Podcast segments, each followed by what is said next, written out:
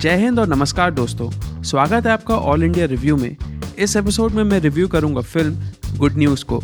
तो चलिए जानते हैं ये फिल्म कैसी रही और शुरू करते हैं। तुम्हें बच्चा चाहिए कि नहीं? ऑफ कोर्स चाहिए, पर ऐसे नहीं कि बेडरूम में जाते हुए ऐसा लगे जैसे सर्जिकल स्ट्राइक के लिए जा रहा हूं। दीप्ति के एग्स और आपके स्विमर्स को हमारे लैब में फर्टिलाइज करेंगे। This process is called in vitro fertilisation, IVF। Perfect, let's do it. आप ये फिल्म अपनी फैमिली के साथ देख सकते हैं। इसमें थोड़ी बहुत कॉमेडी, थोड़ा बहुत ड्रामा और कुछ फालतू के गाने हैं जो हर बॉलीवुड मूवी की बैसाखी बन गए हैं। फिल्म में उच्चबाजी या हाई स्टेक्स नहीं होने के कारण फिल्म की कहानी थोड़ी कमज़ोर बन जाती है। फिल्म में अक्षय कुमार, करीना कपूर, दिलजीत दोसांझ, कियारा आडवाणी मुख्य पात्र निभाते हैं।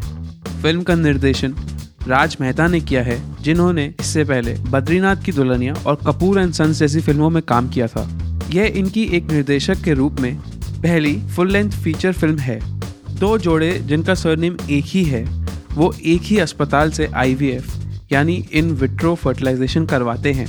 कलेश तब चालू होता है जब दोनों को पता चलता है कि दोनों जोड़ों में शुक्राणु या स्पर्म्स मिश्रित हो गए हैं। Mister and Mrs Batra? Yes. You also Batras? Yeah. Wow, we also. एक छोटी सी प्रॉब्लम हो गई है। क्या problem? There has been sperm mix-up. Film वैसे तो एक कॉमेडी है, लेकिन काफी जगह थोड़ी सीरियस भी हो जाती है, जो ऐसी फिल्मों से अपेक्षित ही है। फिल्म में ड्रामा और कॉमेडी का बैलेंस अच्छा खासा है। इंटरवल से पहले फिल्म थोड़ी स्लो है, लेकिन इंटरवल के बाद फिल्म रफ्तार पकड़ लेती है। फिल्म की कास्टिंग काफ़ी उचित है। दोनों ही जोड़े एक दूसरे से काफ़ी ज़्यादा विपरीत हैं। अक्षय कुमार और करीना कपूर का जोड़ा थोड़ा गंभीर है, जबकि कियारा आडवाणी और दिलजीत दोसांझ का जोड़ा काफ़ी हंसमुख है। फिल्म के गाने कुछ खास नहीं हैं और बिल्कुल ही स्किप किए जा सकते हैं। फिल्म में एक्टिंग की बात करें तो अक्षय कुमार की एक्टिंग उनकी बाकी कॉमेडी फिल्मों की तरह ही है और अपनी पिछली फिल्मों का लेवल मेंटेन करते हुए अक्षय कुमार एक उच्च परफॉर्मेंस देते हैं। दिलजीत और कियारा की एक्टिंग काफ़ी पर्याप्त है। दिलजीत एक काफ़ी अच्छे एक्टर हैं और इस फिल्म में उनकी एक्टिंग एकदम अलग ही चमकती है। कियारा आडवाणी की एक्टिंग काफ़ी एक्सप्रेसिव है और मेरे ख्याल से कबीर सिंह से बेहतर है, जबकि करीना कपूर की एक्टिंग ठीक ही है। फिल्म में कुछ अच्छे क्षण भी हैं, जैसे कि एक सीन जहाँ पे दिलजीत और कियारा अक्षय और करीना के घर पे आते हैं एक कॉन्ट्रैक्ट साइन करने के लिए, पर अक्षय कुमार अपनी हंसी को काबू नहीं कर पाते।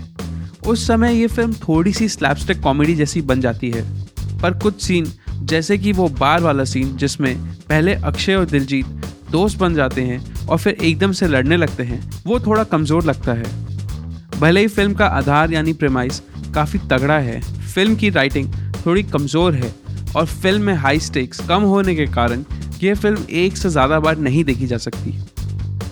चलिए आ जाते हैं रेटिंग्स पे। तो इस फिल्म की एक्टिंग के लिए मैं दूंगा इसको 5 में से 3.5 स्टार।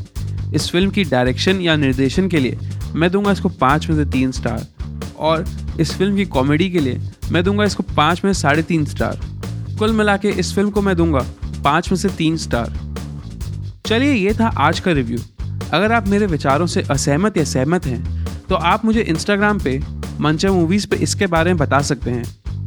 अब मैं आपको मिलूँगा अगले एपिसोड में। तब तक आप अपना ख्याल रखिए और स्वस्थ रहिए।